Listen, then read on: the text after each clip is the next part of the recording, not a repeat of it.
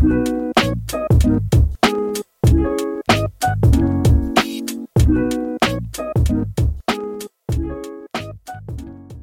everyone. Welcome to Type Talks. Today we have ENTP Enneagram 7s. And so, Samantha, would you like to tell us a bit about you? This is like the worst question. I hate this question because I have multiple thoughts streaming through my head right now going, oh, which thread should we follow for this particular interview? And that, I love that about head types is we just, uh, particularly sevens, so many thoughts going in our heads at once. We can, it's just hard to follow which stream is which. So I'm an Enneagram coach. I have lived around the world. I have a humanities background. I used to be a lawyer before I realized that was a terrible idea. There's and, nothing human humanitarian about being a lawyer, by the way. Never well, mind. That's why you can't stay in that career. Um, no, there are some lawyers who are far more humanitarian than others. Yeah, you're right. yeah, I know. You, you got it takes, them. It takes two to make it some. um, yeah, so really specializing in personality for personal development, really. Samantha runs the Trudy page for YouTube. She has a really awesome page on Enneagram.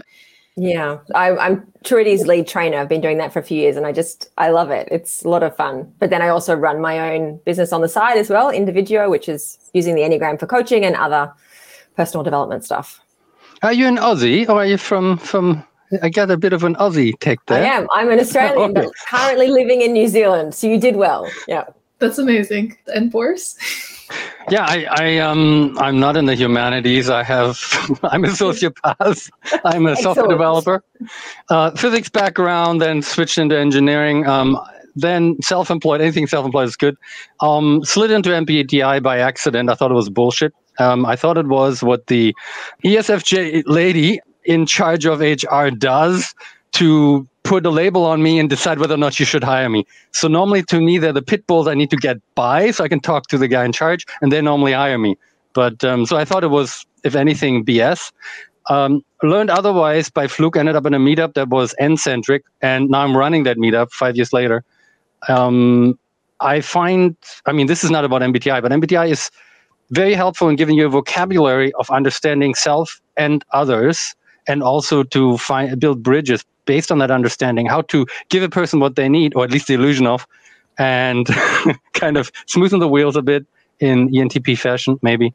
Um, and i find enneagram also nicely it complements mbti and there's also correlations because i think a lot of let's say entps enfps are probably sevens. So just more interesting vocabulary to understand self and other because physics is almost easy because it's very predictable, even though at the esoteric level it's not. Whereas people are actually in some cha- in, in some sense more interesting, more challenging, mm-hmm. and more rewarding. I've been yeah. doing lots of typing interviews lately with and many ENFPs, and if they're sevens, it's so obvious it's not funny. If they're not sevens, it's actually a lot harder to figure out because that is so you know you see that so strongly, so you have to dive beneath that. It's fascinating. Interesting, interesting. It's going to be a lot of idea bouncing in this video, as you've already see. And the little girl on the side will be pushed out, and she'll be like on the floor, and there'll be her hand coming up. Whoops, you can't see it. It's sticking up. Me too. It's my show. yeah. And so, hi, everyone. My name is Joyce, and I'm a certified MBTI master practitioner. And I facilitate the instrument in organizations. I also coach people and help people figure out their best fit type. And so, cool. Enneagram 7 as Samantha mentioned earlier, they are head types. Their basic fear is the fear of being trapped in emotional pain, being deprived, limited, bored, or missing out on life and missing out on fun. This can manifest in the form of gluttony. We're both slim. What are you talking about? gluttony. That's taken a lot of work, all right? And so, yeah, gluttony is having this sense of emptiness inside you. So you're filling it up with experiences and stimulation and feelings of positivity in hopes of feeling content and satisfied. Now that the basics of the Enneagram 7 have been covered, Samantha, is there anything I missed that you kind of want to cover? Well, I mean, that's the challenging thing about the Enneagram is there's the tiny nutshell and then there's the rabbit hole of information that you could go down about each type. And so, I mean, with sevens, we could talk about how they like to equalize things. They have, prob- they have issues with power. Um, and so they want to give lots of people choice, but they want to equalize things. So it, they treat the CEO and the janitor exactly the same because that makes them feel more comfortable. And what I find fascinating about some of that is we can see that as a strength. Like when I was, you know, working in corporates, I thought, okay, this is a fantastic strength to be able to have friends and a network across the organization. But it's not until you start to see the other side of that. What does it mean to have that as a strength? Which means you're actually really uncomfortable with with being either having more power or less power. And throughout your life, there are times when actually having those things and changing that dynamic is really healthy. So it's understanding, you know, those opposites. But what else is there about sevens? Avoiding pain and suffering, wanting to do lots of lots of different things and they can be a bit hedonistic. But I think that's also one of the stereotypes of sevens because not all sevens are as hedonistic or as party animals as they're sometimes portrayed to be. And I think that's one of the stereotypes that persists but isn't always true. Well, I kind of okay. agree, but I also agree that it's too much of a stereotype. If I look at what I look for in life is I kind of I mean, I seek pleasure at some level, but I also seek enlightenment. I think the two, and not, not like in the extreme sense, but having insights and the sheer experience of experiencing things. And that kind of modulates you because you don't become a real hedonist uh, because insight and wisdom, whatever, comes at the expense of pain and having to deal with the unpleasant. And the stereotype about a seven that we are all avoidant of unpleasant things, I think it's true, but it's simplistic and it also changes with age because I think I've seen a lot of crap in my life and I'm still engaged in a lot of things that are depressing, that make you question humanity. And I think I've learned to, I look at these things, I can face them sometimes better than many people around me, I believe. Depends on who I surround myself. I might have a low standard there. But um, it, once you have a certain degree of maturity, which I proclaim I have, even though I'm immature in other ways, you you get the whole picture and you appreciate the good in the world. But just because you know what can happen.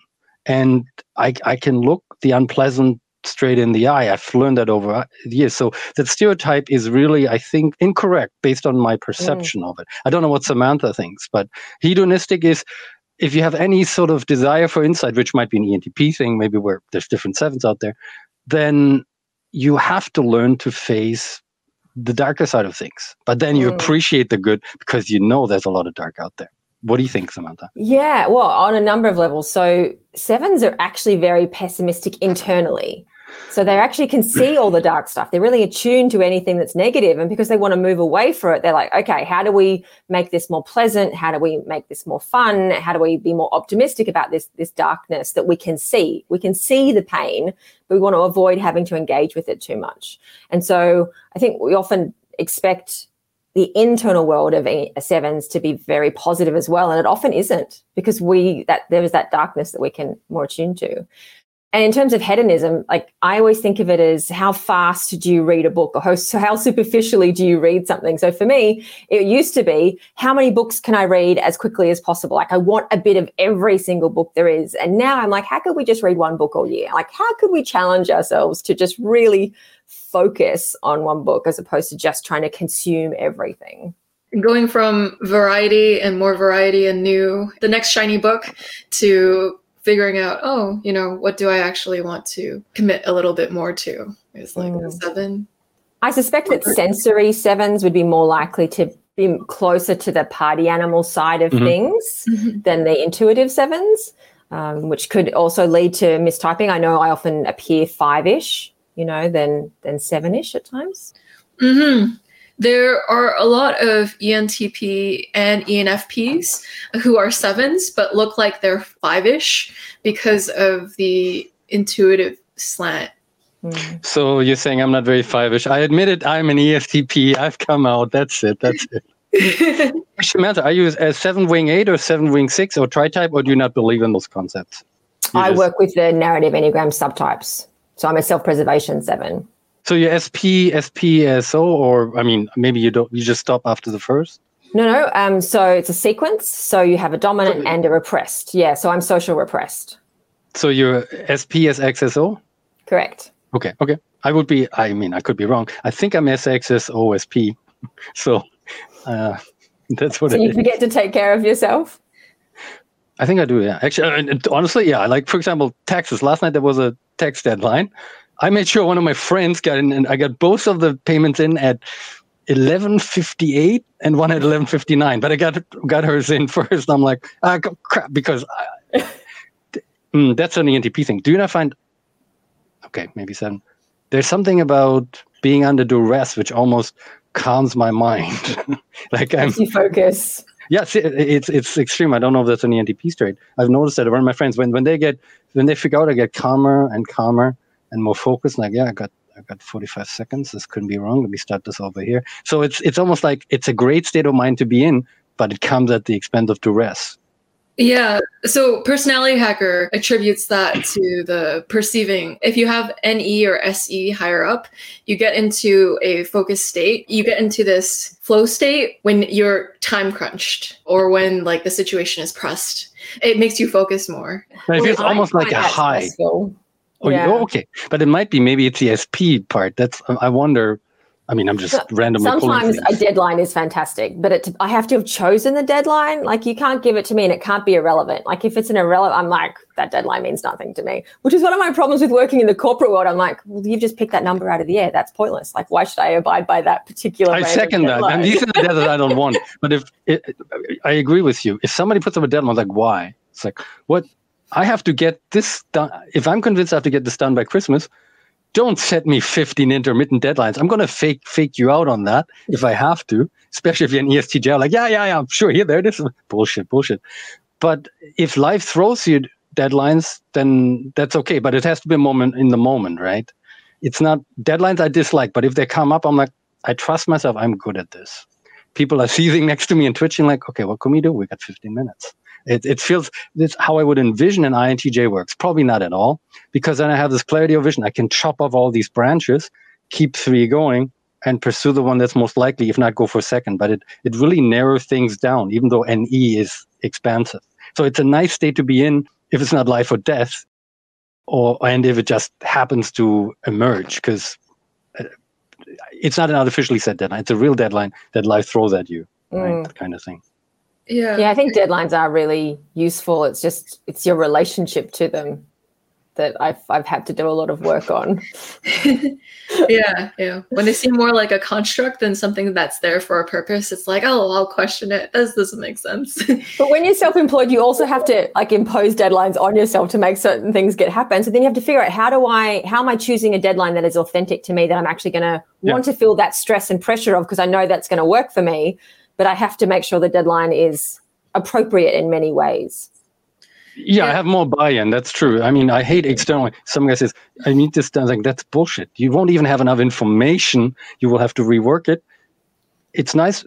I mean, self-employed is pros and cons. You have to appeal to and please your master, but you also have some distance. You negotiate. You can say, "Okay, look, I'm I'm here. I'm a little more expensive, but I'm here to provide you this benefit. I'm selling you on the benefit, and now give this normally implies you have some leeway of i believe your deliverable is best achieved this way you have more freedom there's nothing worse than being estj and saying you got to do this and this and this and this and you're like ah.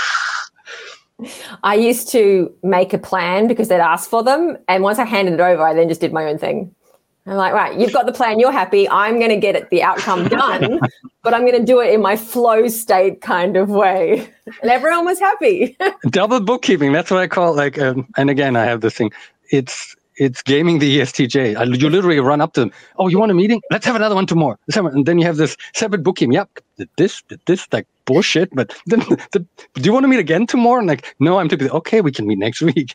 But it's how I deliver it is up to me. And so far it works, right? But yeah, and for that reason, I believe that ENTPs they might enjoy self-employment for that reason. Of course, that's an aspect of self-employment. You have control, you have some agency, and we're not bad at selling somebody on something that makes sense, right? I mean, I like pitching stuff to, let's say, an ENTJ or an INTJ. ENTJ is a little more forceful, but you get their ear if you say, "Look, you have a business problem to solve, or I have something that will save you money. Do you have 15 minutes? Let me pitch that to you." They will get it. They will get it. Um, whereas others that are more SI strong might be just, oh, but that's not how we've been doing this. I'm like, yeah, you, you had both experiences, but the challenge yes. I had was that um, I was very good at pitching ideas without first deciding if that was something I wanted to deliver. Oh, okay, okay. And so I got myself in all sorts of situations and going, well, I could deliver this, but turns out I don't like it, or this isn't going as well as I imagined it would have gone. Um, and through that, I learned how, you know, to choose and really focus on the kind of career or work I wanted to do. But it took a lot of of those sort of being a bit too opportunistic, as the self preservation seven can be, and ending up in situations like, oh, this is this is not going so well. Oops, start again. um, but in terms of self employment, I like that I've crafted something that is uniquely me. I get to do mm. what I want to do all the time. I mean, you know, within some constraints, but I've accepted and I'm happy with those constraints. They're not someone else's constraints. Um, I know I spoke to some ENFPs and INFPs who are like, I can't do what you do because uh, they felt that I was compromising my values in some way. I'm like, well, no, I'm not because my values. I don't have any know. values. That's what they would say. it took me a while to get it's like, what are my values? It took a really long time and, and over years of doing values exercises to go, oh, okay, my number one value is creativity. And if that is being satisfied every day, I am satisfied. Mm-hmm. And but that took years to finally nail down. That's awesome. Samantha, you mentioned how the three subtypes of the seven are manifested very differently. So I'm wondering if we could go into that a little bit too. Yeah, absolutely. So for people who don't know about the the instincts, um, I'll give you just a really brief overview of the instincts before you combine them with gluttony. So, the self preservation focuses on making sure the body is taken care of and keeping the body alive. And so, that can be eating when you're hungry, putting on a jumper when you're cold, you know, going to the bathroom when you need to, also having enough money to have a house and have somewhere safe to live. So, sort of thinking that way. Um, the challenge is when that's dominant, it means they think that their life is permanently Fear threatened. Yes. So they're more fearful, they're more anxious, they're more introverted. And so that, you know, shows up and blends in some way. So if you have an extrovert with a dominant self preservation instinct, they might be more introverted in their presentation. Um, the social instinct focuses on belonging to a group in some form. Um, but when that's a dominant instinct, it means they tend to want to take leadership roles, be more political, have the approval of the group in, in some form. And then the sexual instinct focuses on bonding with someone one to one. So that can be a partner, um, but it can also be a best friend. It's this like desire for close friends or a singular close person in their life. As a dominant instinct, it means they want to um, almost become that person in some way, like that person is their world.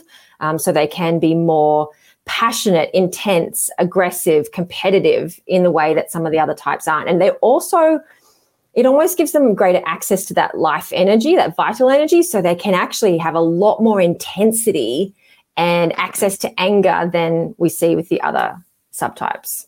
ENTPs so, get angry. I mean, I'm just curious. I, I don't have any anger issues. In fact, I, anger is one thing is a, a, red flag for me. Where my one of my best friends, he's an INTJ psychiatrist. He would always ask me, "Okay, are you angry now?" No, I'm just annoyed. And he's like, no, he was, and no, no, I'm, I'm just annoyed.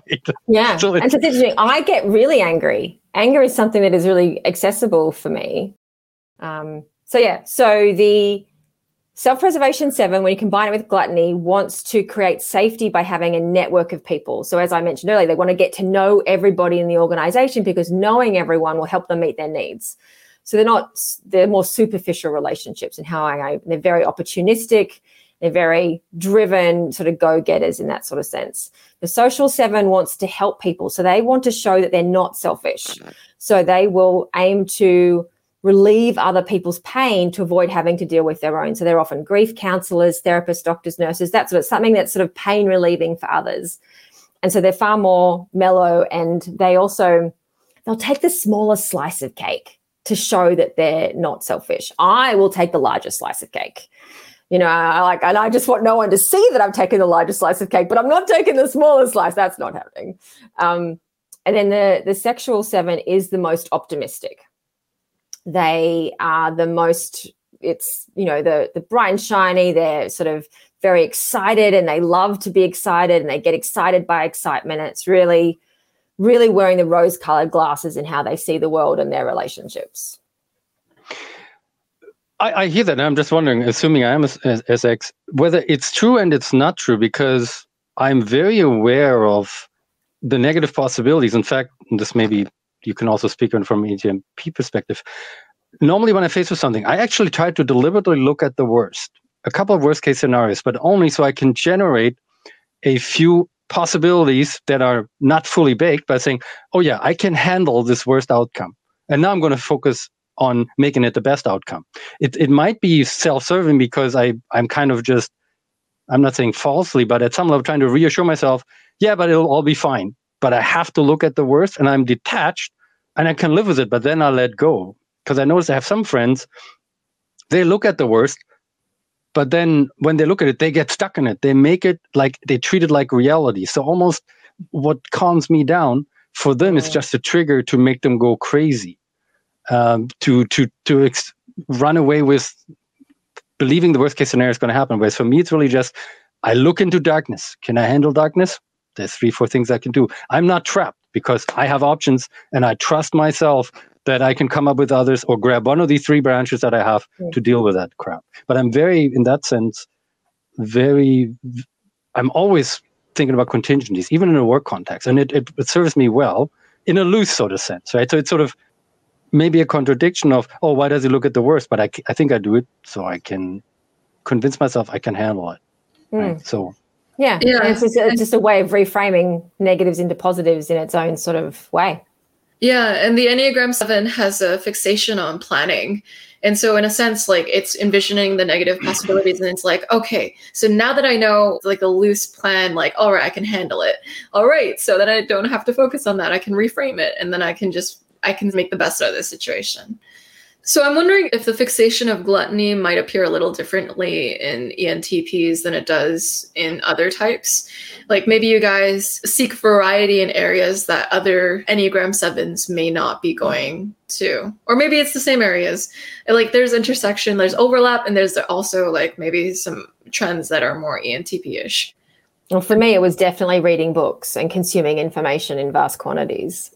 Yeah. Um, and I do regret not having partied more. You know, I've not gone to festivals and raves and done all of that. I that's I wish I'd done more of that, but I just yeah. was reading all the time.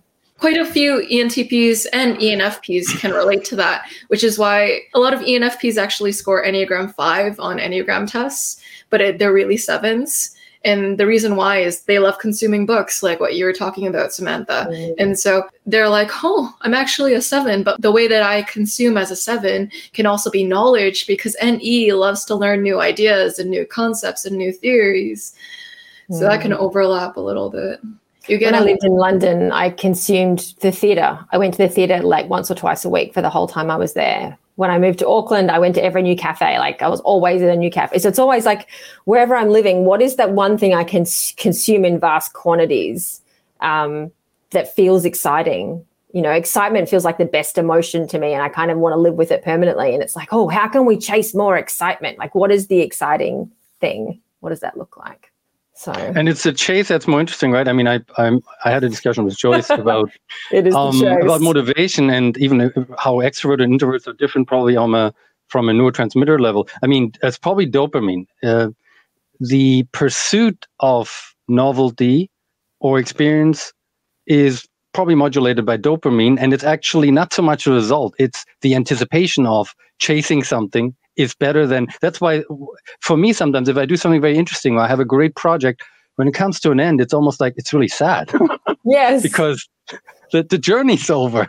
I live for the journey i want to get to a final i can pick another one but it's like i did an awesome job yeah. And i'd much rather get a surprise a week or two weeks before it happens because if you just surprise me with something on the day i haven't had time to enjoy all the anticipation. Yeah there's also that association with extroverted intuition where the thinking about the thing may be as exciting or more exciting than actually doing the thing. So, as Samantha was saying, give me time to ideate about it. That would be super exciting too. And Boris mentions a really interesting point too about the journey is more fun than the destination. So it's like, wow, oh, the journey ended. That's sad. There's a process orientedness to sevens and also to EPs in general too. Yeah, whereas for somebody like Joyce, it's no, I have the goal. And then when I get there, I feel so happy. or not, I don't know, but but it's the it, it would be, and I would probably be the one that looks for the goal. And then when you reach it, you feel like, wow, I did it. My master plan. Mm. Or not. I mean, I'm asking Joyce, obviously, well, about sevens and P. Yeah, yeah, I, I would agree. Like, I would say generally, if you were to see trends, the J types are more enthused by the the end result or the end of the journey, and the P types like the journey and just traveling about the journey too. I mean, don't I like both. Let's say in, in a work context, I have some freedom.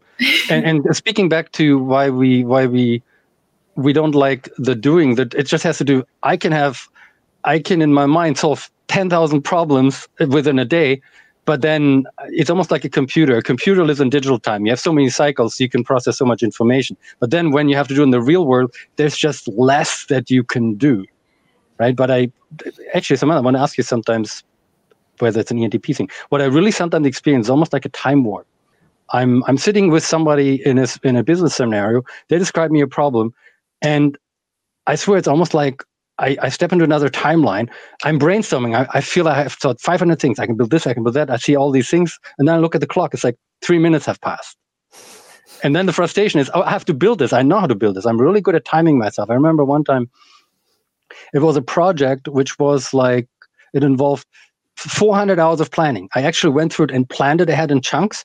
I delivered 20 hours early. I hated doing it, but I knew I had to do it in order to get there there was some joy in planning it out, but there's always a joy along the way. Like, and shit happened. Thank God something went wrong. Ah, there's these three contingencies. But it's um, what, what was I trying to say about um? Now I lost my I lost my thought in the tangent. Yeah, this time warp. Do you experience that sometimes, where you're like, oh my God, three minutes passed, and I I entered a new world. I think I know what I can do. There's all these options, and then the frustration sets in. But do you find that the time seems to freeze sometimes? Sometimes I know, like some days time seems to pass really quickly, and sometimes time seems to pass really slowly. It's like not very connected to time. So, so when I meant well. it's actually going fast. Well, I, I, said the opposite. It's not freezing. It's just two minutes passed, but you felt like you went on a journey where you went in a world of possibility and literally like, oh my god, two minutes just passed, and that's all. Yeah, and I have to build this. Fuck.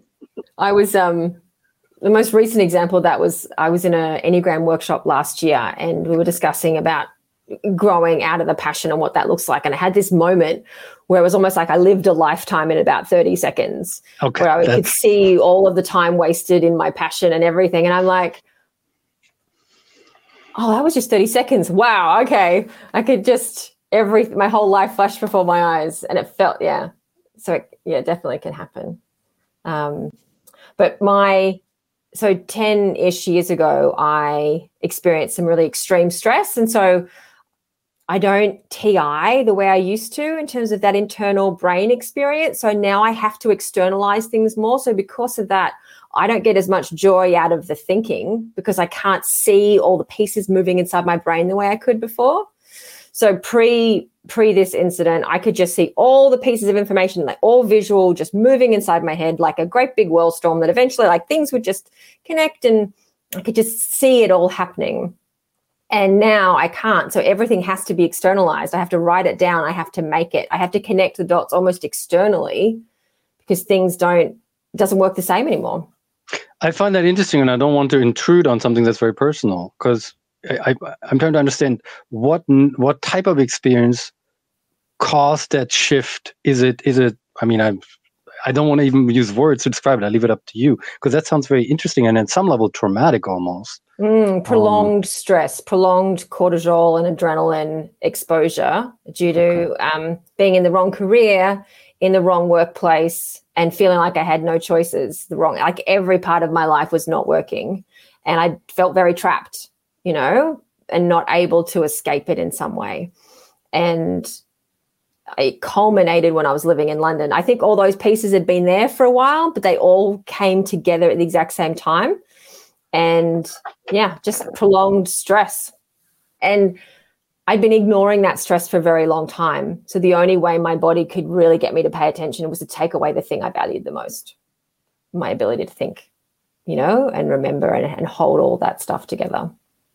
Thanks so. for sharing that. A lot of people wonder about the intersection of like what can change your brain chemistry permanently. It's kind of like the Phineas Gage thing. For those unfamiliar, it's like there's this psychological case where there was a pole or a pipe or something in it went into someone's head and then they had a personality shift it opens up the discussion like how much does it take for someone to have like a permanently altered personality and what events can cause it so that really does open the door for, for Mhm. speculation so thanks for letting us know about yeah, that I. Oh, yeah. I was just going to say it's definitely um, forced me to become more intuitive in a way, and in a more of a sensory way. Like, like what is my what are the messages I'm getting from my body, and let's trust that. So a different kind of intuition than we'd think out with with NE. That's Yeah. how I've coped instead. Yeah And to speak of, you mentioned brain chemistry. It's two things: brain chemistry, but also brain anatomy. Because I mean, brain is really a neural network, and things that are very important when you talk about cortisol is uh, a relation between amygdala and the hippocampus, right? And uh, there's the fear-based or concern regulation actually tends to correlate with cortisol. I think shrinks the hippocampus, which is not a good thing, and might put the amygdalas on a little more alert alert which is more primal more close to sensory and create sort of a background of an anticipation of what's the next when's the next thing gonna hit me. And that's where what kind of inhibits the free flowing state we like to be in which sometimes is risky because it's so detached.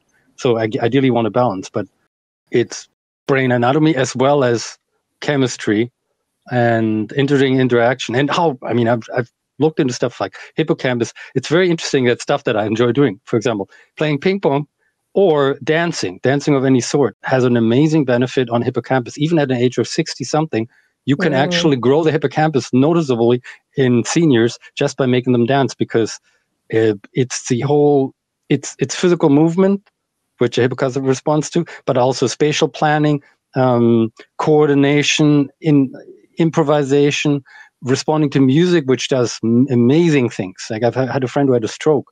Music therapy in in the case of brain injury does. He, he they studied him. He was a miracle. He, they said he'd be paralyzed forever, but he was an avid tango dancer. So he got out of his wheelchair. People would call him like, "No, let's dance." Mm. He can dance again.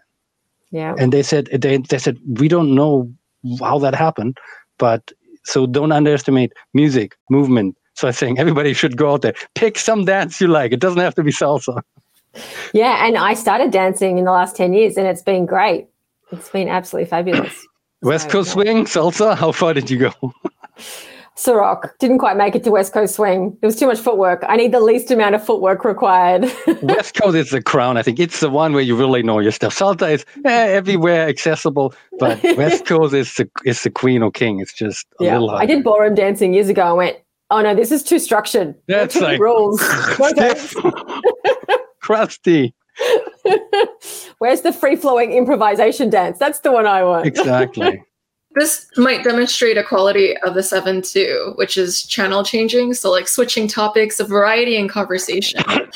variety here with this topic, variety there. And so common speech patterns you'll see in sevens is some of them have a little bit more rapid pace when they talk. Like with Boris, he just talks like a little faster no, what are you? and and sometimes they like this doesn't apply for all of them but sometimes they have a twinkle in their eye because they're always looking at new things externally or variety or consuming the world in a fascinated and excited way and that can show up in how their eyes like are like twinkly and like i'm lo- on the lookout for the new things that i can glutton Mine are too beady to twinkle. I should have been Asian, but I have this weird flap on the top. Whereas I've just locked myself in a like, low sense. There's no sensory here in this room, so I can remain focused. the darting seven eyes. What's new? and so, how does the Enneagram Seven show up in you guys? Well, I mean, definitely the faster speech patterns, definitely the tangents, absolutely, definitely um, looking away because it's not. Um, firstly, head types don't feel comfortable maintaining eye contact or you know too intensely being close to people in that sense. So head types naturally just break contact to ease the tension between them. But also, as they get new ideas or they're thinking things or they're trying to choose which tangent to choose between, they can look away to try and process that. And I definitely do all of those things. And one of the challenges is that some people think that you're being you're lying or being shifty when you're looking away, and really you're just information processing. You're trying to pick a thread because there's so many to choose from. Yeah, I mean, she was picking the um, kind of physiological tangent. In general, like seven, it's a stereotype of being very optimistic, seeking novelty, which can be intellectual and also circumstantial. I mean, I like to go dancing, but I also like to be the introvert at the back of the room, looking at all the people thinking, okay, who's interested in whom? What's going to happen? and just projecting things.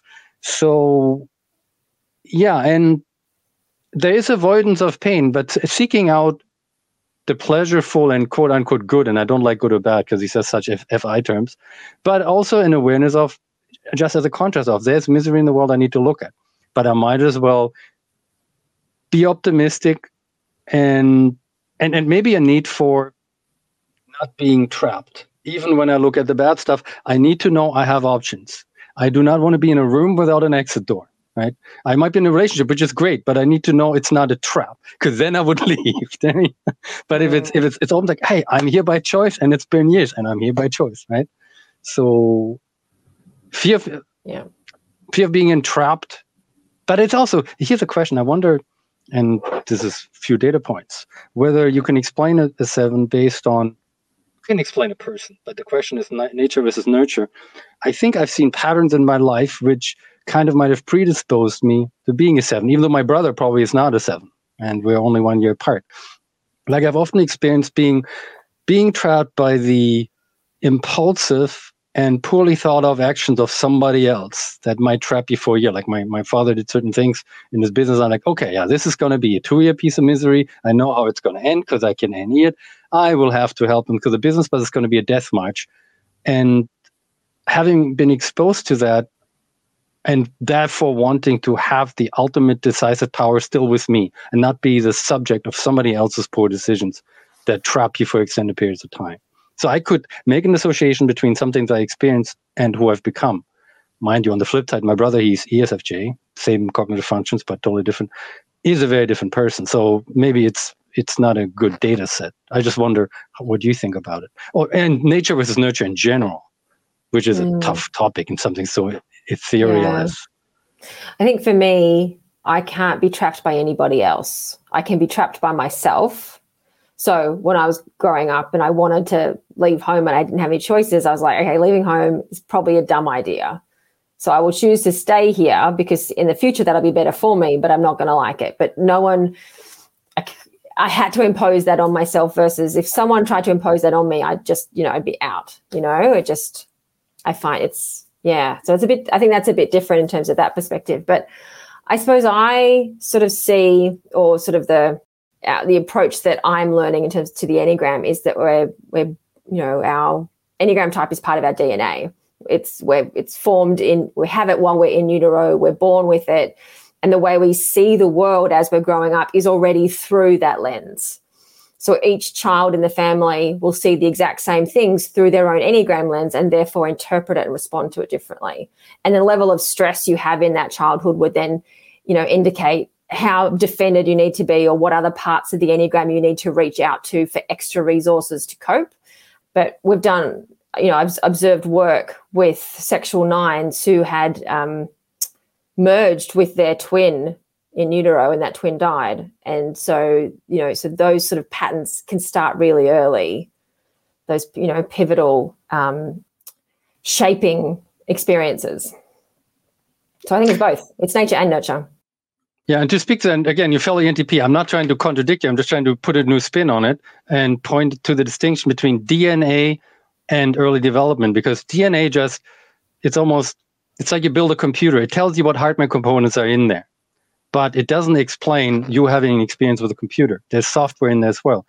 I believe there might be a predisposition, but what I often find, and I've known a few identical twins, it might not be fully written into the sequence in the DNA, but it might be early semi-random formative experiences. For example, this is just a stretched example.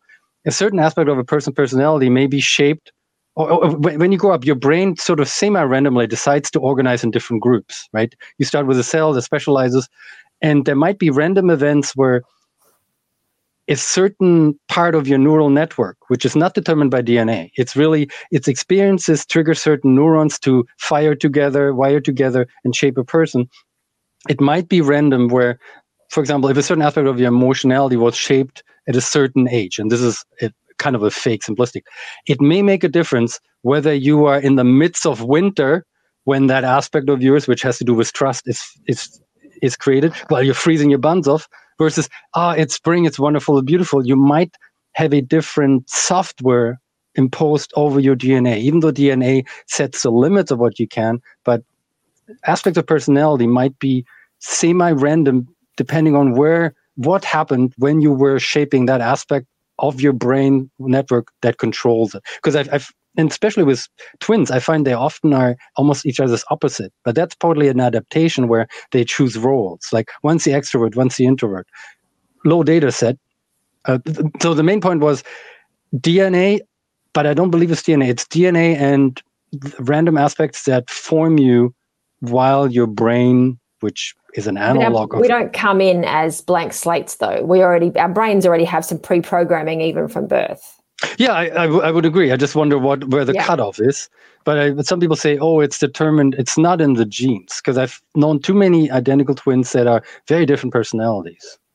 Mm. So, so it's it's not to contradict. It's just to nuance saying, well, let's say you wanted the analogy of a computer, and I'm a tech geek. Maybe this doesn't appeal to many people uh, the hardware you put on the desk really determines what you could possibly do with that thing. If it's a little laptop, you can do certain things. If it's a big monster, you can make a half supercomputer, a gaming rig.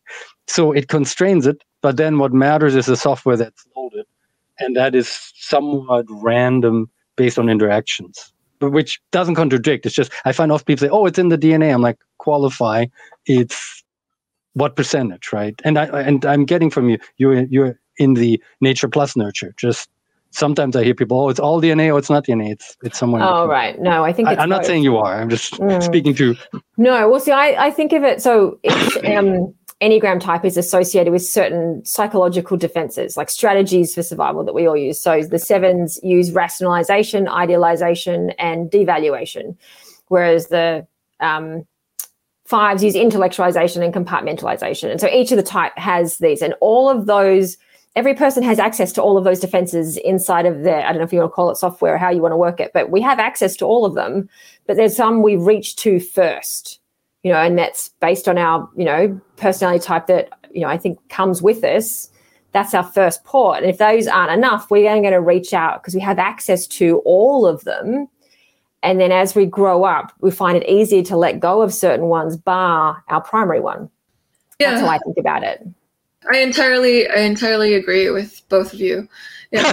I like that you're such a peacemaker. You agree with both of you. I mean, we're not disagreeing. It's just funny. I like the way you work. We're just looking at it from a different angle. Absolutely.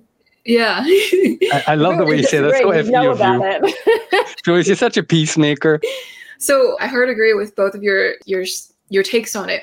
And Boris's argument, it presents a lot of food for thought even for like the MBTI community too. You know, there's that huge nature versus nurture debate. And most people in the MBTI community say it's like purely nature. But then the implication comes from identical twins who have the exact same DNA structure, but they have different MBTI types. And so it's like, are they mistyped? Are they the same type? Or is a part of your type formed by nurture too? So I think that's a great conversation item that people don't talk enough about. So who knows what the answer truly is, but that allows for more critical thought to be there. It's probably a percentage of both sides. That's yeah. what I would say. So we would only bicker about is it 65 or 35, if at all.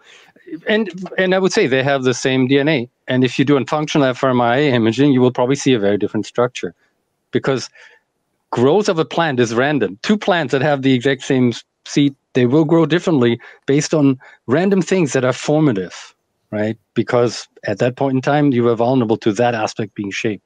And it's just just to inject the which I ultimately want to see. Yeah, let everything is a percentage to me, most mostly. It's anything black or white. I have friends who, who I find are very black or white, and it's not, oh, it really offends me. It's just it doesn't do the world justice. If you wanna if you if you look at jungle, I've said it before, if you have only a black pen black or white, it will never look like the jungle because you're just not using enough colors to capture the beauty of something. So I'm hesitant of anything that very quickly is good or bad, black or white. These are sort of almost trigger words for me. It's like, that's bad, that's bad, that's bad. I'm like, hold on. Anyways.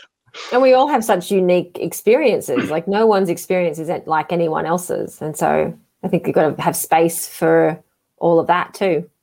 Yeah, I agree. And so that brings us to the two error points. So for the seven, it is the one and five. How did you both experience your lines to one and five? Mm. I'll start with five because sort of the place I've spent the last 10 years hanging out in, being a little bit too uh, in recovery mode and a bit too, you know, introverted in that sense. But the five gave me a way to be introverted that I really needed um, and permission to be introverted and to stay in that space. So then I could start to look at feelings and ask for help and just not be as distracted by the world around me. So when I moved to New Zealand, I was both disappointed and secretly happy because there was nothing to do. Um, and so there was nothing I could be distracted by and eventually it gave me space to finally settle down and, and um, create some more groundingness for myself, which then has allowed me to start to move into one, to be more focused, to prioritize better, to get things done, and to really decide on, you know, what is the way I want to impact the world. So I don't need to do everything. I don't need variety. I can um, almost have quite a simple minimalist life where I do just what I love to do every day. And it doesn't need all the variety to be satisfied.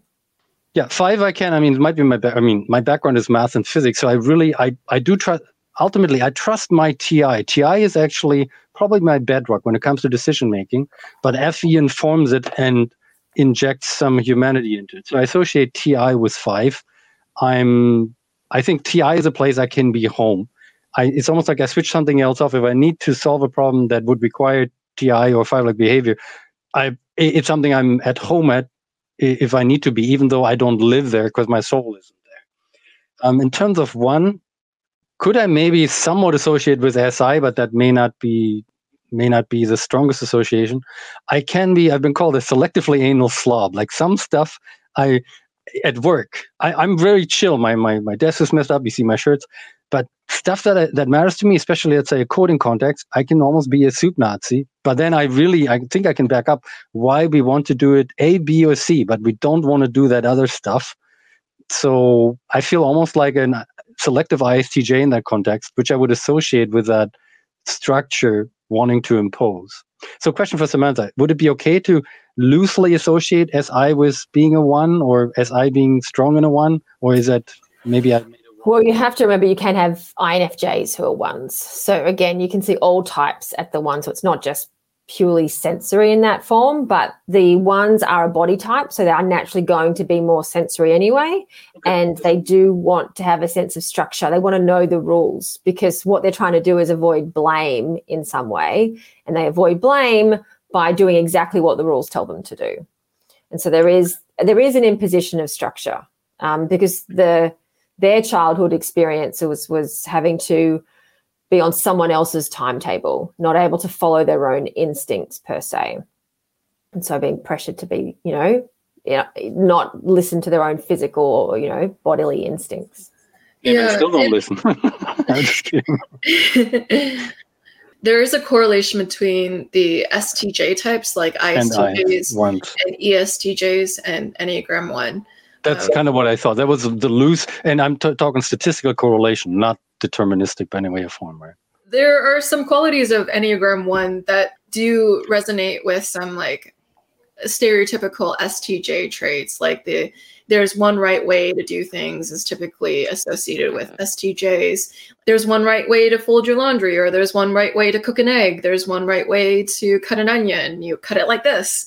And that's associated with SI and TE together because the TE is logical order and controlling how it's done. So it's done right. And the SI has a specific way that it likes it done, like a very detailed way. But like the different types can all be one, but they'll manifest the one in different mm-hmm. ways. And the way the, what you just described was more of a social one, more of I know the right way to do it and I model it for others. Whereas the mm-hmm. self-preservation one's more perfectionistic. I must be perfect, but I never manage to be perfect. And the sexual one's more of the has greater access to anger. So they tend to be more of the reformer. I want to perfect others. And so we could quite possibly see different Myers Briggs types at each of those different subtypes hundred percent agree. Ten thousand percent. I think I have more tension with the one than with the five. The five I'm comfortable with. The one it, because it has all this only one option. It fights with NE or just my general. The moment somebody speaks in absolutes, I'm like, oh yeah, let me challenge you on that.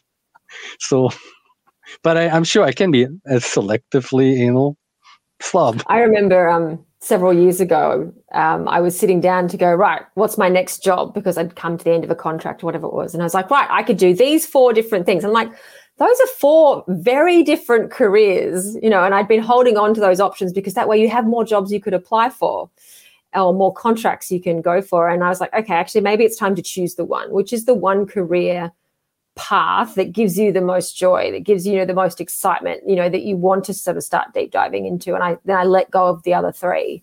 And for me, I think of it as that sort of thing. It wasn't, it was being able to give up the options that I felt kept me kept me safe and able to go, actually, we'll be safe if we just choose the one path as well. Like we can live with that constraint. I find that interesting because if you're SP, then you uh, you have a very different high level driver or co-driver in the boat than I do, right? Because what you describe probably stems from SP, right? Because I would I would not word things in terms of making decisions because it's safe, but for you it is because you're SP, whereas I'm SX, right? Yes. Yeah. What Boris is saying he, is he lives on the edge. I am the edge. hey, when I was three or four years old, I jumped off, uh, of the roof of a building, and I still have that feeling. I remember that feeling. I get excited when I look down on uh, on, a large distance downward. There's an excitement, a positive excitement as well. But I, I jumped off of the roof of a building with an umbrella, and it was saved by a truck that was too close to the wall. Okay, I went skydiving many many years ago and I controlled all of my fear. So I felt absolutely nothing for the whole experience. And I got to the end and went, I was meant to feel the fear. That was the point of the exercise. you can do it again. no, that's unnecessary. There's so, an excitement. Yeah. If you ever stand at the edge of something and look down, it's. Mm. No, because I might jump off. Yeah, just make sure you have an umbrella. and I don't want to jump off to hold myself back from jumping off cool you can kind of figure out your subtype sometimes through your relationship with fear. It seems like the sexual instinct has an intensity with diving into like hitting fear. It's almost like this intensity with fear. It's like bam. Whereas like the self-pres type is like i don't want to feel fear. Fear feels like it's threatening my safety. And so no. Mm. that's a really interesting insight. I've never that that's new. I mean it's yeah i think that's an interesting thought I wonder how the social approaches this. One day we will find an ENTP. They'll hug it as like we'll all get along. Um, ENTP seven. Yeah. Mm. All right. If anyone has any anxiety, I tend to check if there is self-preservation. You know, because often the anxiety can be coming from that self-preservation instinct, that desire to be safe in some way. And t- since you've been expert, Samantha, I mean, those three, they're all in a hierarchy. Do you find there's some combinations that are more extreme where the first and the third are further apart than otherwise. They can be for some people. Um, for some people they can have one very strong dominant or one very strong oppressed or they can have two that are closer together. Um, so yeah the, the combinations can vary for people. Um, i know that my social oppressed shows up as being almost a fear of large groups. So i don't like to go to music festivals um, or other places where there's lots of people because that makes me feel anxious. Which aspect is that? Because I don't like going there because I hate noise. I mean, I, I dance a lot. I used to go to clubs, but I always had small custom made earplugs and they would laugh at me. I'm like, fuck you. I'm not going to blast my eardrums. But oh, it always has I would never do that because it would ruin the experience. Um, no, you're just, it's like having a volume. You don't want to have jet, jet air. Uh, I think it's that sense of safety of not having a like an anchor so some seven, some software sevens describe the need to have an anchor to, to someone to connect to in some way, and yeah. So the self-pres types tend to want to be alone a little bit more. They're more likely to withdraw from people, where the, the sexual type's more likely to be comfortable one-on-one and the social more likely to be comfortable in a group setting in some way.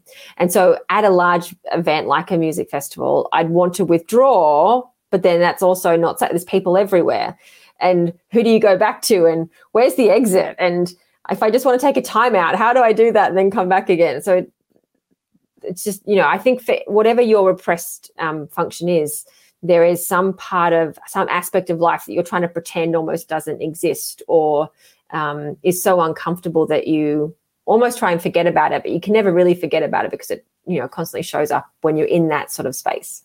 Makes sense. How do your instincts show up in your life then? I haven't left the house much recently. Um, and my self-preservation would always have me thinking about what, what am I eating today? You know, my plan for the day is what are my three meals? Where am I, where's my food coming from today? So the self-preservation instinct for me as a dominant is food related, warmth related. Am I wearing enough clothes? Do I have a scarf? Do does my handbag have enough pens in it? Do I have? Am I carrying everything I'm going to possibly need? Um, and so it's almost resource and material focused around those sort of those needs in some way. That's how my primary one shows up. Which I find interesting because it's my last, and it's sort of the opposite. I could forget to eat I'm like, oh, I didn't eat today. No wonder I'm hungry. Well, I'm, I, I would like, love oh, I'm to forget eat to eat. Say again? I would love to forget to eat. It carries so much weight in my brain. I'm like, oh, is enough food in the house? Where's the next meal coming from? What's going on? Yeah, and then if you, I think my, based on your earlier statement, my SX and SO are closer, and the SP is sitting way over there, which makes me. Sometimes I do not look after my own interest for a long time. For example, this is an example. I had billings from a certain company. It I didn't bill them for three months. I'm losing. I mean, interest rates are low, but I just have to send them a bill. But I'm more more interested in okay tomorrow i have this other meeting there's this other guy oh there's something i might be able to do with him i i really connect well with them, and um, i want to help these people out and i forget like i forget to get my own i, I even took a, a, brief loan out from a line of credit just to pay something that came up and i expect i'm thinking three months i let them this money could be making money for me. But it's something I struggle with because it's just less of a priority than meeting that other guy tomorrow and finding something that he likes and building something for him quickly that he's happy with, right? So mm. Was outstanding invoices like that are very stressful for me because it's almost threatening my survival at a subconscious level. I find it a lot. It seems like self-preservation last sometimes can sound like ADHD a little bit too. Because like people with ADHD are, are known for forgetting about their own needs because they're like, oh wait, I, I forgot that I had to do those those bills, or I forgot that I had to eat, or I, I forgot that I'm supposed to do these things, or else I have extreme penalties after. Yeah but it's really it's a conscious prioritization. Every time i say it comes up it's like oh no i'm not going to do it this week because i think it's more important that i get this done. So i'm aware of it it just doesn't bother me. I mean i'm, I'm really i'm managing my finances. I'm, I'm i get stuff in in time but it's sort of a degree of priority. I would rather mm. get that new gig going and now when I get to it, I can be, my accountant says, Boris, you could have been an accountant. I'm saying, yeah, but I would be pulling my hair out because I do my own numbers. I give them to him. He's like, okay, I've very little to do. It's you can do it yourself. I'm like, ah, I want you to double check it, but it's it's a lack of fun. NE again, I think there's a correlation. NE and SP do probably are on opposite of the spectrum. I mean, I could be wrong, but NE doesn't like the SP personality type too much, or or it has some issues with it. Um, Tension, tensions, yeah. Mm. And I mean, conversely, with the social oppressed, I had two um, engagements this week, social events, and I almost had to. Tr- well, for one of them, I had to trick myself into going. I'm like, oh my god, it's going to be really uncomfortable. Now I had a fabulous time, but I, I could have easily stayed home in the couch and just binge watch television, as opposed to go out to this social event. So I can forget to prioritize because I fear the uncomfortableness of going to social events at times, well, especially social events with lots of strangers. Let me, you know, let me clarify. I find the relationship between SX and SO sort of interesting. And there were people in my my MBTI group that had challenged that, oh, you're probably SO because they see how I behave in a in a group context.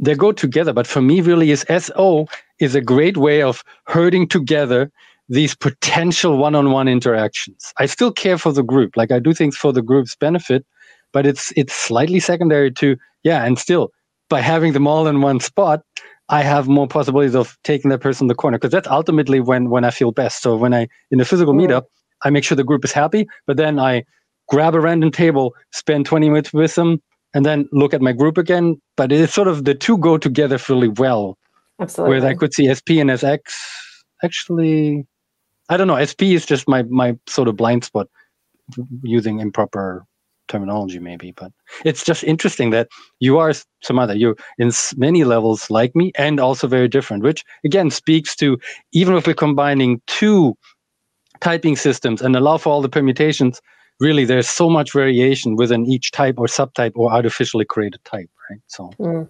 absolutely. it's very true yeah the stereotypical entp that would be easy to type would be a seven that's social sexual or sexual social with the self pres repressed. EPs in general, it's easy to type an EP who's an Enneagram 7 and has SP repressed. That's like the stereotype of the EP. And so if you have an extrovert who has the subtype stack of self pres first and social repressed, they're gonna look like a pseudo introvert and people could mistype them or they could mistype themselves as an introvert. And so that's interesting. You, you can see why people would accidentally mistype when you get to involve other systems too. Mm. Well, and social sevens can look like twos and nines because they're far more giving and selfless and idealistic. And so you can see why that would easily get confused as well. Here's a question uh, Would you say SP is kind of tied to SE in a sense, like that as SP knows about the state of the body. When you when you say about planning stuff, SP is close to the physical body in some way or another, or the physical experience. Would you kind of agree with that? I mean, SP some, is cool. In some way, self preservation could be about that because it is a little more about the body. But I would also say the body types, eight, nines, and ones, are more attuned to what's happening in the body. If we are thinking of it in that context.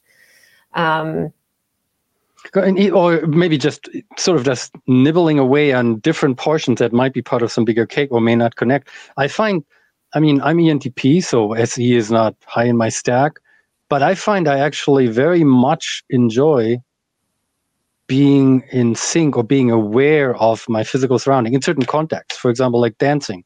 I mean, you dance yourself, Samantha, but I, you mentioned a couple of dances. Did you say sorry? What was your primary so, dance? Or Sarok was the main partner dance. Could you? Yeah. I've heard of it. Sarok. Can you classify it? Is it sort of? Think, think a, of it as West Coast swing with less footwork. Okay. Okay. Oh yeah, that's a very. There, those kind of dances are very appealing because you're in the moment. I mean, there's an exchange component, which I find mm. in salsa and all these these these non-ballroom formalized yeah. dances, but it, it's a great place to be. I enjoy SE very much in this select context. Same with playing table tennis. Like uh, if you're at a certain level, I don't care so much about the points, but there's something about experiencing my movement, iteratively refining, being aware of how do I hit that thing. There's a pleasure that that I don't know if it's normally contributed to being an ENTP. It's almost something like that I would expect an an SE dom to have, but it's accessible to me in select in select areas, which either have to do with mastery, let's say how you how do you hit a ball, where do you hit it, and of course the dancing part, because you in SX loves dancing because you have an exchange with a stranger. It's like an instant, it's a sh- three minute affair with somebody that might not be your type, but in that moment, I find that, that part really hard. Say again. I find the um, being with someone in that space really challenging, and I've had to learn to have different boundaries around dancing with some with a partner in that way. So I had to learn to dance with my eyes closed. You know, learning to follow was extremely challenging for me. So I just closed my eyes. Try learning was, to lead. That's even harder. Yeah, yeah. I'm never going to learn to lead. I made. I was like, no, we're never going to learn to lead. We're going to just learn to follow. I think that's a bigger challenge. But yeah, because for me, I do. I appreciate the physical flow and being in that space. But when I first started dancing, I wanted to be creative all over the place. I wanted to iterate and play before I knew the basics. So I had to rein myself in, mm-hmm, mm-hmm. learn the foundations, rein my creativity, close my eyes so I could learn to follow and trust someone before I could then add in the play with it. And so for me, it was actually, I had to make it more of an SI you know, type experience. Like, like let's just learn the repetition. Let's, you know, the SISE piece before I could enjoy it, bring the NE into it in a way. I find that interesting because I agree with you. And also my experience is different because I'm SX. I also find, I mean, I'm I'm not the best uh, motory learner. I literally have to break it down. It takes me a long time to learn something. but then I know it really well and I can teach it. I can say, okay, my weight is here, my weight is there. So I had to overcome this, but it was more, it was not out of fear of engaging. It's literally, I have clumps of clay as my hands. How am I going to learn how to write on it or, or paint? So I had to get, I had to grow these fingers out of clumps of clay, which became uh, knowing all these little things almost in a methodical way. And then all of a sudden, then they can suddenly connect and you can improvise and that's when the joy begins. But i think for you there was a different experience because it was also sp safety. Somebody is in my space. I have to relate to them. I want to so there was this tornness between wanting to connect but also being safe. And it's a very different experience yet there's some overlap. I find that fascinating yeah. based on sp versus sx and did you do competitions uh, I didn't. I didn't go to the competition okay. level. I mean, I you might be it. It was awful. My social. I didn't know it at the time, but my social press absolutely hated it. I had to stop competing after a while. Like this is torture. You are torturing yourself. Let's just do the fun stuff. I was too SX because I enjoy the exchange. I don't have mm. to win something, but I mean, it was just I didn't have the time. But it can be obsessive. I don't know, but you most salsa dancers I know when they start, they either stop or they go three, four, five times a week yeah, have like I've done 20 hours. I did the five times a week thing. Yeah. But for me, it's this social thing. It's like, I don't care about points. I don't want to drive somewhere. I want to know everybody. And it's, it's, I mean, you probably relate now.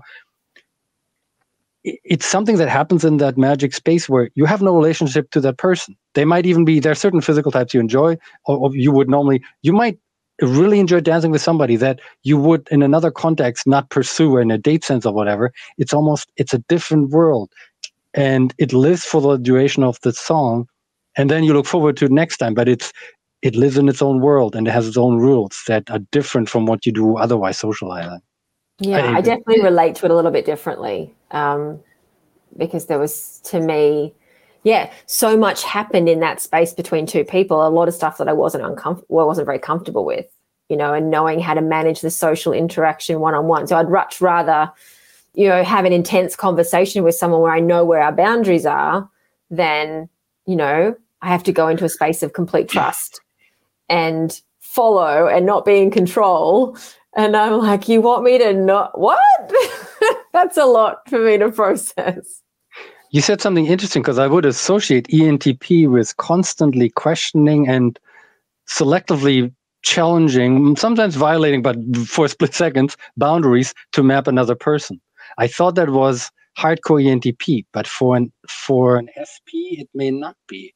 It's more in my nature, but it may not be mm. in yours mm. as much. Yeah, that's something about ENTPs that often doesn't resonate with me. For me, it's more sensing the vibe of someone or the experience. I don't tend. I'm not very good at actually getting to know people. I think this might be that maybe self-preservation seven because we're a little that's more self we're self-interested. We're more focused on ourselves, and it's you know the the ego state is more how can this person help me meet my needs in some way? And so it can take me a very long time to get to know someone. And it happens but it can take years. It's not a quick process. You know either we'll talk about the superficial stuff or we'll talk about things that are interesting or all the concepts but it'll take me a while to really get to know a person in a way that sticks. You know we talked about finding my values. It can take me just as long to figure out someone else as it took me to figure out my own what was most important to me I find that it just doesn't come naturally for me. That is very interesting and really points to the SXSP because for me it's a total opposite. Most of my friends, and this is this is not just dating, it's guy guy friends. I I meet them. I want have this ex- intensive. We talk, we talk, we talk all night, and then mm-hmm. we might be friends for life. This is how my close friends, guy friends, lady friends, I and I seek that experience. Whereas for you, it's the last thing you want. So mm. it's I find that interesting. It takes a lot more practice, intentional practice. Mm. Fascinating. And so sevens have a stereotype of seeking out good times. And so oftentimes they kind of like to seek out friends with shared interests. But I was wondering, is that true? Is that not like it's almost like having friends that can come along with their shenanigans? What are your thoughts? I'd say so. Yeah, but I mean, I went mountain biking yesterday and I, you know, a friend, I wouldn't have gone unless a friend and I were going together, most likely. I have a, I'm very creative. I paint and do a lot of craft stuff. And I have a friend who's also interested in that. So we can do those activities together. We can go traveling together. So I'm equally happy doing some things completely alone. And I sometimes prefer to do them alone. I don't know if you've had this experience, Boris, but um, you can go to the movies. And if I've suggested the movie to someone and they come along, I spend more time being aware of how they respond to the movie and whether they like it or dislike and whether the choice I've made or the recommendation I've made is any good. Whereas if I just go by myself, I can completely enjoy or not enjoy the movie as it is. Like I can be more in the experience of it. Whereas when I go with someone or just watching at home, it's more of a sense of how do they feel about it. And if, you know, I almost feel like that's the FE piece coming into play a little, overworking itself about worrying about something it shouldn't be worrying about. I would agree with that, probably to a slightly less intensity, but I agree with that because then it's like, oh, well, this is a shared experience. And somebody, I asked somebody, what do you want to watch? And I would like to watch something that they also enjoy. Ideally, it's not something that I hate. Hmm. Um. Whereas if I watch stuff for my own interest, it's it's a different experience. They both, I, I enjoy both, right? It's nice to watch something then with somebody. It's almost like ritual with some people. Certain shows, you you have to promise I'm going to watch that with you because hey, we saw the first episode together, right? Absolutely. But, yeah. Yeah. I, can, I definitely have a friend that we watch all the sci-fi TV shows and movies together. And that way I know we're both going to like it for the most part because we were like, okay, we know we're in the same genre, so this is fine. Very cool. The Sevens, they're, they're known for, you know, getting people enthused and excited to get along and to do this thing, almost to get activity partners for some of them to do things with. But yeah, I wonder though, it's not that specific that I only seek out certain people with the same interests. It's more, I look for a shared abstract mindset, which is open minded, uh, mm-hmm. uh, playful.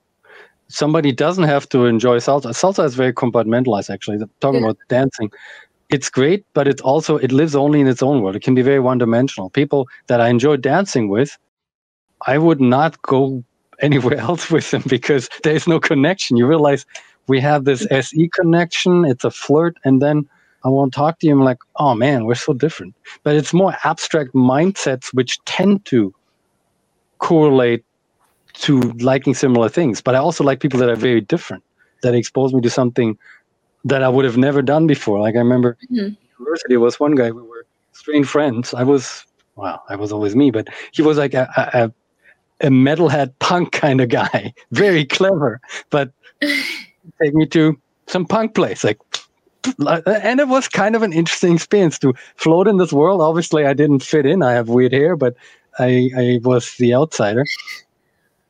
And or one one African American friend of mine who I met through, we were both in physics. He really introduced me. It was it was an almost African American group. I was like the weird white guy that didn't fit, but I like dancing. So it was like house, and I was very welcome. It was just it was a great experience. To so similarity, mostly open-minded mindset but please also be divergent because you can show me something new that i wouldn't have known about. Yeah. And so thank you for coming out. I really appreciate hearing about the entp and enneagram 7 experience. It's nice to see the contrast in the subtypes between you both and how the sp versus sx mm. really makes a difference I was not aware of how dramatic the difference was until I talked to you both. And so that was like the mind blowing experience.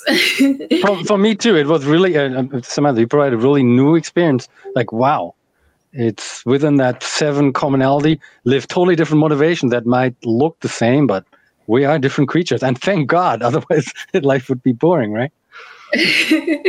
Absolutely. Yeah. But it's not often that we get these opportunities to have this almost a more of a direct contrast, you know, when you when you know certain things to be true. Like, okay, so let's what's the one tiny thing we're variating and what is that? How does that show up? And what does that look like? Yeah, it was really, really cool. And so, yeah, Samantha, thanks for coming out. She does really cool YouTube channel work with Trudy, and she is extremely knowledgeable in the Enneagram too. And so I really like that expertise that you brought to the panel. you are a wealth of knowledge. Everything that you've consumed has made your mind into a solid piece of gold. And so you're just able to transmute that gold into our conversation. So it's been extremely fruitful and you really enriched us with the gold within your mind. And so thank you. That thank Don't you. transmute the gold. Once it's gold, keep it. Don't transmute it again. You get some radioactive isotope. Stop at the goal. Boris's business advice. no, that was physics. Yeah, I don't do physics. I think I last. No, I do. It's my lifeline. I'm like, no, physics is not for me. I wonder if the sexual instinct too enjoys the confrontational banter sometimes a little bit more too. Like you know how Boris always like interjects with these really cheeky kind of jokes, but they're kind of like pushing the edge a little bit. And they cause tension actually. So maybe it's SX tension too. On top yeah, and I want to as a, to uh, qualify. So man, I mean, I was maybe making judgment. I assume I didn't offend you. There was no intent no, in no, any no, way or form because I, I, thought I can be free reign. But it's it's deliberate actually. It is. I, I deliberately I enjoy a certain type of tension, but I read the other person. Like if I if I hit FI, I'm like okay, I'm done. I'm, I'm not I'm not being you anymore. I just uh, go over there maybe. Yeah, and it's interesting because there are times when I also say things. I'm like, oh, that might have been more painful than I realized. You know, if I'm if I've landed an Enneagram truth on someone, I'm like, oops, I forget sometimes that hurts people. Um, but yeah, I tend to, I can do conflict and I can do debating, but often I would rather not. It's, uh, you know, it's uh, unless the debate is in sort of a construct where it is safe or permissible to debate, um, I may not go there. And even the word debate, I mean, I wasn't into debating in university or high school. I like the word banter. Banter is my favorite thing where you, you read the other person and then you find something where you can have fun jousting at each other and getting to know each other. But mm. hardcore arguments, because I think there's a stereotype about ENTPs wanting to argue for the sake of arguing. It's no, we argue because either we believe and we want to communicate something, or we want to hone our skills with somebody that is of equal mindset, or we want to engage and get to know and play. Mm. So I don't think there's any I got to be right. It's like no, I I love being proved wrong. If we have an exchange, let's say if you convince me of astrology, I'll be like, wow, I just learned something. I'll make your life hard, but I am actually looking to be defeated. Right? It's not about winning. It's mm. teach me something new. I will bow. Like wow. Whereas I think I still have a little more of a focus on harmony in some form. And so that can undermine that harmony in some way. So it's I'm I'm quite sensitive to creating tension and then I feel the need to ease that tension. Context dependent, depending. I mean, I'm trying to read the other person. Of course. Uh, yeah. because again, some people I just okay. just I'm I don't wanna tread on anything there, but Mm. Mm. Some are hard to read like Joyce. it's so much FE. Just placating all the way. And so thanks, Boris, for being so playful. You always make my panels so much fun. Your entertainment in a person. And so your witty comebacks and your a billion tangents and your a thousand banter points. I'm a serious physics guy, okay? In a work context. Don't don't don't rock my image. They're gonna laugh at me. My colleagues see it. You gotta be careful. Oh. Nice yeah. meeting you, Samantha, and thank nice you, Joyce. As always, it is always fun. Yeah, this was really fun. Thanks everyone for watching. We'll see you all in the next episode. Take care. Bye bye. Oops, where's my hand? You can't see it. Okay.